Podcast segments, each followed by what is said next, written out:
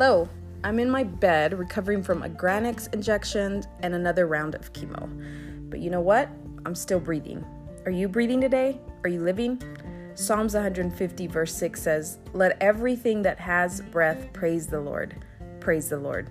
Boy, do I have a reason to praise Him, and so should you. I can't even put into words how grateful I am. Today's self reflection question is Are you living in gratitude? We all say we are grateful, and most days we can all make an impressive list of what we are grateful for. But are you living in the spirit of gratitude? When the crazy driver cuts you off, what's your attitude? When the line at McDonald's is moving at the pace of a turtle, are you still grateful for fast food? When life brings storms, do you dance in the rain? When the doctor's report says cancer, do you lose your faith? In my case, I didn't lose my faith, it made me find it. So, where were we? I think I was standing outside at the ethanol plant, hugging my husband, crying, and hearing him say, We are going to be okay. I have to tell you something about my incredible husband. Anytime we've ever faced a hardship, he always says, We're going to be okay.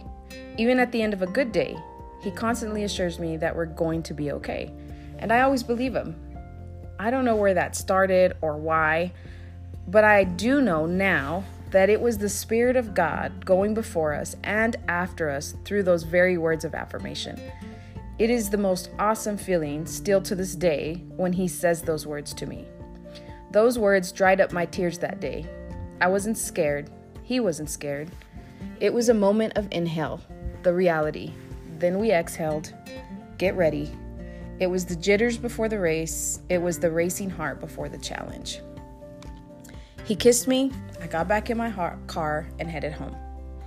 I'm driving, preparing to look at my kids in the face and say that everything was fine. Rich and I had agreed to wait to tell them until we knew more. They would have questions and we had no answers. The next doctor's appointment was set for Friday morning. It was Wednesday afternoon. Huh. Could I handle the silence? Hubby got home around 5. Kids finished their practices around 7. They all came in asking how my appointment went. We broke. We couldn't lie to them. We called them into our bedroom and we broke the news. It was a short conversation, there were no tears. It was as if we were little trained soldiers. Mia, our oldest, nodded and said, okay. She me- immediately left to go on a run because that's what we do run. It always clears our head and makes everything better. So, you know, my dad brainwashed me early in life, and what can I say? I've passed it on to my kids. It's not a bad thing. Faith, the middle child, she needed a plan. She wanted to know what was next. And then there was Hasiat's reaction. He was mad, angry, and scared. He was only 14. How could this be happening to his mom? Overall, it it's not like anything you see in the movies. It just wasn't. There wasn't this breaking down, crying, and gasping for hope atmosphere. It was more like civilians signing their life away, packing a duffel bag, and getting on a bus headed to boot camp. And please believe me, it's very important that you believe me. I can't make this up. I truly believe that God had prepared us. The Holy Spirit had gone before us and was covering our rear. Every bad event in each of our lives had prepared us for this very moment. We were ready to fight. Satan had no idea. He had awakened sleeping giants. So, it's the Friday following my initial appointment, and I'm back at the breast center with chaperones this time my two worried sisters and my eldest child, who I have to say was a rock star. The nurse navigator walks in with the paperwork and more information than we were prepared to handle. I had to pick a surgeon and an oncologist with very little background, very little information. As we all sat there contemplating with as much wisdom we, as we could all share on the subject, I stopped and I asked Bobby a question Which one is a believer? She looked at me confused. I repeated myself, Which one's a believer? Like, who serves God? Who will pray before the surgery? Who believes like me? She smiled and pointed to Dr. Larry. The oncologist, on the other hand, I chose her because she had a stellar reputation. Oh, but don't worry. I've been talking to her about Jesus, and before this is all said and done, she'll know Jesus. Great, we were set. What's next? Everyone kept looking at me like I didn't know that this was cancer, like it was really happening. Of course, I knew it was happening. oh, but God. I wanted to scream at everyone. I wanted to just say, Remember the God we serve? Remember Moses and the parting of the Red Sea? Remember all the great things he's done? They knew. Yes, they trusted, just not quite like I did. It was completely okay because it was part of their faith journey, not just mine. I had stage 2 breast cancer. We later found out that the tumor was bigger than we thought, and it was actually stage 3. But it could be surgically removed, and there was a slight possibility that chemo would not be needed. I chose to have a double mastectomy. I didn't ever want to deal with it coming back. The plan was surgery on June 28th. They would take both breasts and set up expanders to have implants put in at a later time. Two weeks after surgery, we got bad news. The cancer had spread to some of my lymph nodes. Change of plans there would be four strong rounds of chemo, 21 days apart. Then I would have implants and finish with six weeks of radiation. The storm was present, and it was time to dance. We had a plan that was good news. God was still in control. That was even better news. I didn't lose my faith. Ah, I was disappointed. Yeah, I was nervous. But I didn't lose my faith. I held on to it even tighter. At this point, there was nothing that medicine, doctors, or my family could do to fix or eliminate the process we were about to go through. Oh, but God could bring some rain with the storm. He could send rain to water the seed my mom planted in my youth, the seed that had been watered by various pastors and people in my life, the seed that I chose to actively water in Bible school. God sent rain every day. People loved on us like you wouldn't believe. The storm was present, but the rain was making us dance. How about you? What has the storm in your life done? Are you forgetting to enjoy the rain? Is the crazy driver in front of you really the worst part of your day? Do you really need the oversized meal from McDonald's? That's a whole other episode, but it's coming. Quit making the impressive list, the uh, I'm thankful list. Live, breathe, be the living example of gratitude. Believe me, it'll change your life. I'm so enjoying sharing my story in detail. Thanks for listening. Next time on With My Last Breath, the joys of surgery, chemo, and radiation. See you soon.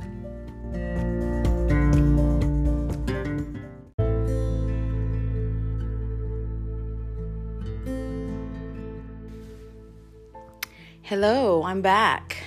I'm taking a break from my story today because I have a kind of cool little few minutes of a day in the life of a cancer patient a cancer warrior, a cancer survivor.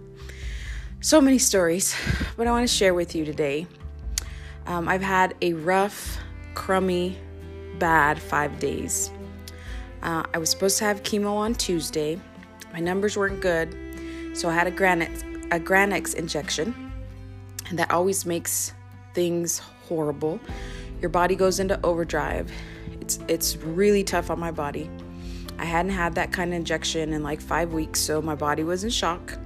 Went back Wednesday for chemo, so it it truly intensifies chemo, so that's not fun. Um, I chose, I didn't choose, I drove myself because my husband had taken me Tuesday, so he couldn't take another day off on Wednesday. So I drove myself back Wednesday afternoon, uh, feeling horrible. Um, 20 minutes out of town, I almost pulled over to call him to tell him I can't drive the rest of the way. Somebody needs to come get me. Um, I sucked it up, put on my big girl panties, and drove the rest of the way home. And luckily, when I drove up, um, he was in the driveway. I pulled up next to him, and he had to help me out of the car. Literally, like he almost had to carry me off the car and bring me to my bed. But I made it. Um, he felt bad. I felt bad. It was a rough night. Um, it was a morphine and Percocet kind of night. And then the next couple of days, things weren't, I mean, they were a little bit better, but the pain, um, the muscle aches, uh, my, my limbs don't work when I'm in that kind of pain. I haven't been able to eat. The nausea was pretty under control, so I can't complain. I had a speaking engagement last night and mustered up the courage and prayed for God to just, um, you know, carry me through. And he did. I spoke on the Holy Spirit. It was a phenomenal night. It was a gala of women dressed um, to a perfect 10.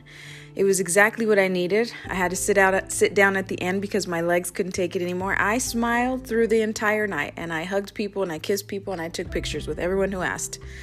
Um, got in the car and was just clenching my teeth trying to make it home.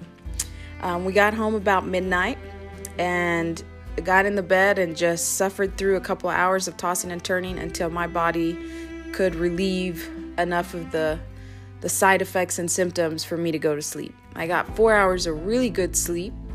Got up this morning feeling bad. Um, had another speaking engagement on Zoom this evening at 7:30 that I just canceled because I was just not feeling well. Have I ate a little bit. I tried to eat dinner a while ago and just couldn't taste anything. Nothing is appetizing. Food just, I don't want it anymore.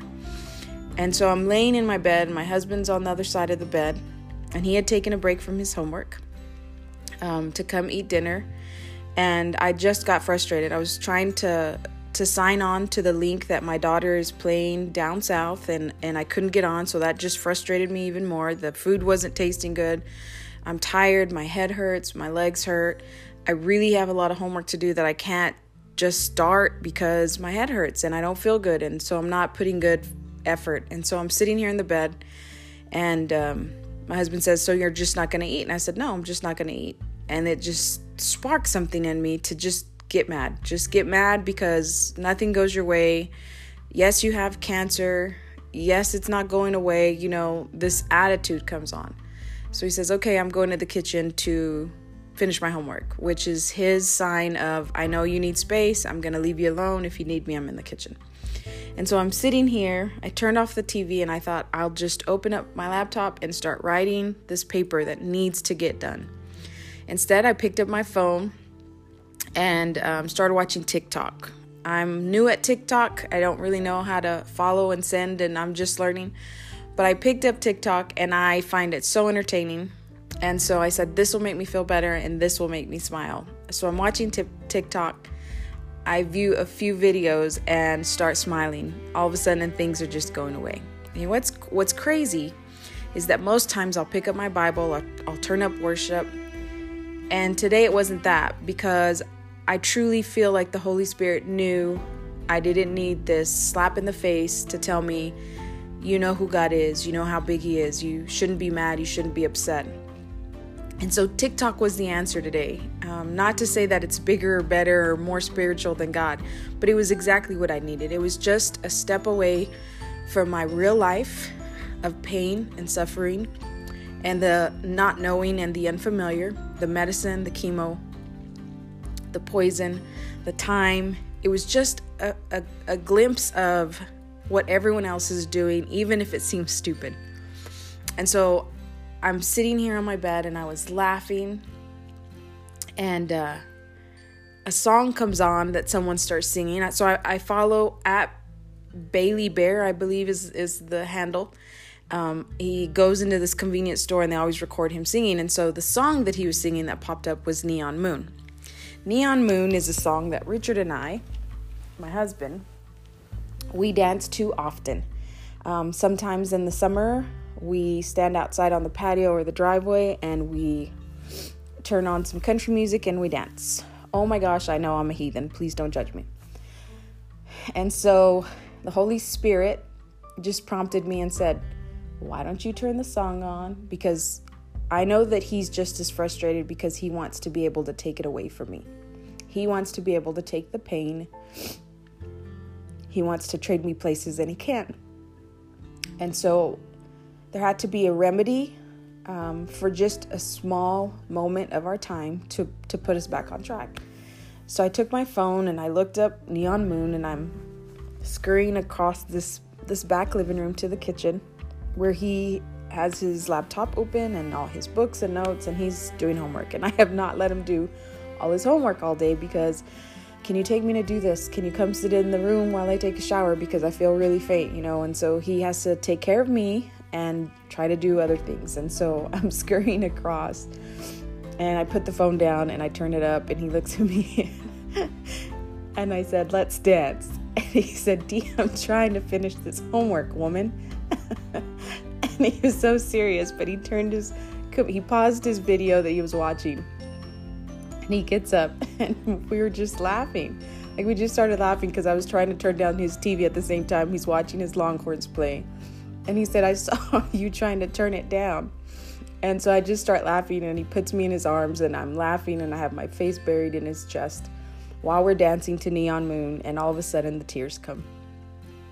The laugh turns into a cry, and I start to weep because I'm tired. And I know that he's tired of watching me. And so he says, It's okay to cry. He said, You don't cry enough. And I said, I don't want to spend the rest of my life crying. So the tears eventually dry up, and um, we danced the whole song. I know, call me a heathen, I'm going to hell. Um, and I was better, and he was better because we laughed and we cried. And it was four minutes of our time. And as I'm walking away, he said, I love you, and he squeezed me. I said, I love you too. I kissed him. And as soon as I start walking away, another song comes on. Um, I, I believe the name is Tennessee Whiskey, maybe.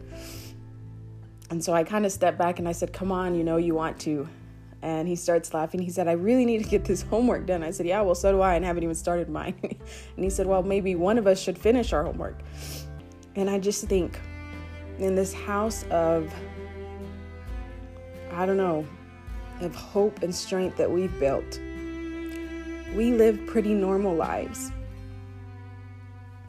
God has just been amazingly faithful and strong in our midst. And I'm thinking, here I am, a stage four cancer warrior with chemo every week, and I'm working on a doctorate degree. And my husband's finishing a business degree. And we have three kids who live pretty far from us, doing their lives and accomplishing goals. And I have a kid playing um, down in the valley, playing basketball tonight. And cancer hasn't really changed our lives. It's just these moments of weakness and despair, but they don't last long. It was a four minute song, and then I was fine. So I'm just so grateful in this month of Thanksgiving, I am so grateful that we lead pretty normal lives and that cancer has not changed who we are. It has only made us better, it has made us stronger, and it has made us more aware that life is short. And with my last breath, I will love, I will enjoy, and I will be thankful for normal. So I wanted to just take a moment away from the story that I have begun, and I will continue that story next week. But I wanted to just hug you in cyberspace and tell you that it's okay. Everything's going to be okay if you'll just inhale and exhale and let God be God in your life. Until next time, folks.